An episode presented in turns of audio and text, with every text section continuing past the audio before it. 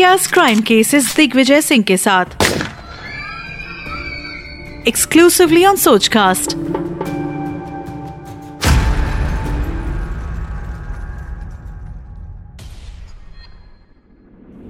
साजिशों का कोई चेहरा नहीं होता और हादसों पर किसी का पहरा नहीं होता।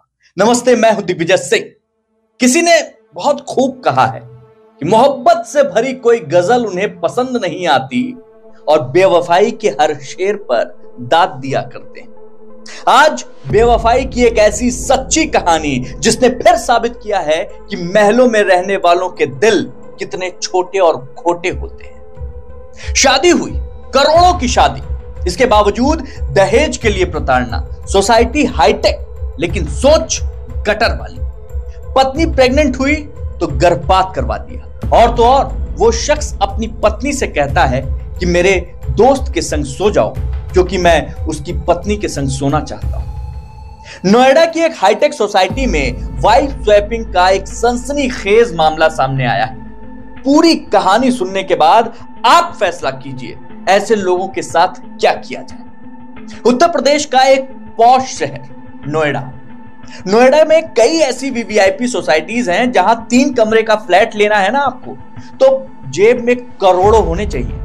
ऐसा ही एक सेक्टर है, एक सौ सैंतीस। यहीं पर रहने आई थी मध्य प्रदेश के ग्वालियर की रहने वाली वो पीड़िता, वो लड़की। उसकी शादी अभी पिछले साल, जनवरी 2022 में मुरादाबाद के रहने वाले उस शख्स से हुई थी। शादी ऐसी थी कि देखने वाले देखते रह गए। दावा किया गया कि शादी में करीब दो करोड़ खर्च हुए। दहेज भी मोटा दिया गया था। वो लड़की विदा होकर नोएडा आई और अपने पति, सास, ससुर, ननद सबके साथ रहने लगी। शुरू में सब ठीक था, लेकिन जैसे जैसे समय बीता, उस लड़की पर अलग अलग तरीके से दबाव बनाया जाने लगा। उस लड़की ने अपनी एफआईआर में क्या क्या आरोप लगाया है, वो जान लीजिए, उसी के मुँह से जान लीजिए। उस लड़की ने कहा कि ससुराल पक्ष के लोग मुझे हाई प्रोफ़ाइल नहीं मानते थे, क्योंकि मैं आम शादीशुदा महिला की तरह पैरों में पायल और बिछिया पहनती थी। साड़ी पहनती हूँ। ऐसे में ससुराल पक्ष के लोग पायल और बिछिया पहनने से मना करते हैं। कहते हैं, मॉडर्न तरीके से रहो। यहाँ तक कि मेरी सास तक कहती हैं कि तुम अपने पति को खुश नहीं कर पाती। पति के एक दोस्त की बीवी का नाम लेकर दबाव डालती हैं कि उससे सीखो कि पति को कैसे खुश रखना चाहिए। यहाँ तक कि किस दिन पति के साथ संबंध बनाना है और कब नहीं, ये भी सास तय करती इसके लिए धमकाती भी है। महिला ने यह भी दावा किया है कि 16 सितंबर 2022 में वो प्रेग्नेंट हुई थी। इसकी जानकारी जब ससुराल वालों को हुई तो उन्होंने गर्भपात कराने का दबाव बनाया। जब महिला ने अबॉर्शन के लिए मना कर दिया तो ननद ने मेडिकल स्टोर से कोई दवाई ली और फिर बातों ही बातों में उलझा कर वो दवाई पिला दी, जिसके बाद उसका गर्भपात हो गया। इसे लेकर काफ़ी कहा सुनी हुई, बहुत विवाद हुआ। अब आपको सुनाते हैं वाइफ स्वैपिंग वाली वो कहानी उसी महिला की जुबानी। उस लड़की ने अपने एफआईआर में यह दावा किया है कि उसके पति के अवैध संबंध भी है। इसके अलावा वो वाइफ स्वैपिंग के लिए भी दबाव बनाते रहते हैं। एक घटना का ज़िक्र करते हुए एफआईआर में लिखा है कि नोएडा के सेक्टर 75 में एक और फ्लैट ये फ्लैट लड़की के पति के दोस्त का है। इसी फ्लैट में अक्सर ये सीक्रेट पार्टी करते हैं। 18 अप्रैल 2022 को उस फ्लैट में एक पार्टी हुई।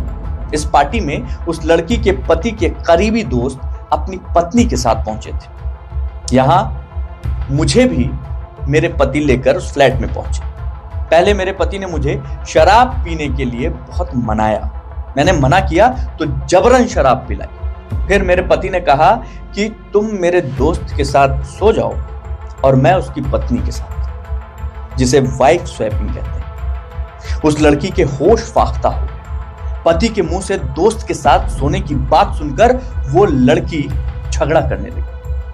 पति ने धमकी दी कि वो अब उसके साथ नहीं रहेगा। इतना ही नहीं, उसे काफ़ी परेशान भी करेगा। ज़िंदगी नरक बना देगा। बस उस रात की सुबह होते ही महिला नजदीकी थाने में पहुँची, जहाँ से केस महिला थाने में ट्रांसफ़र किया गया और महिला थाने में पुलिस दहेज उत्पीड़न समेत तमाम धाराओं में एफआईआर दर्ज कर जाँच कर रही है। इसमें पति, सास, ससुर, ननद समेत नौ लोगों के खिलाफ एफआईआर दर्ज हुई। जिन लोगों के साथ जबरन वाइफ स्वैपिंग करने का दबाव बनाया गया था, जिन्होंने बनाया था, उन्हें भी एफआईआर में नामजद शामिल किया गया। ये सभ्य समाज की वो गंदी तस्वीर है जो सामने नहीं आती, लेकिन जब सामने आती है तो कई सवाल खड़े करती है। आपको क्या लगता है? ऐसे लोगों के साथ क्या सलूक करना चाहिए? कमेंट करके बताइएगा। जय हिंद। आप सुन रहे थे India crime cases Digvijay Singh के साथ। Exclusively on Sochcast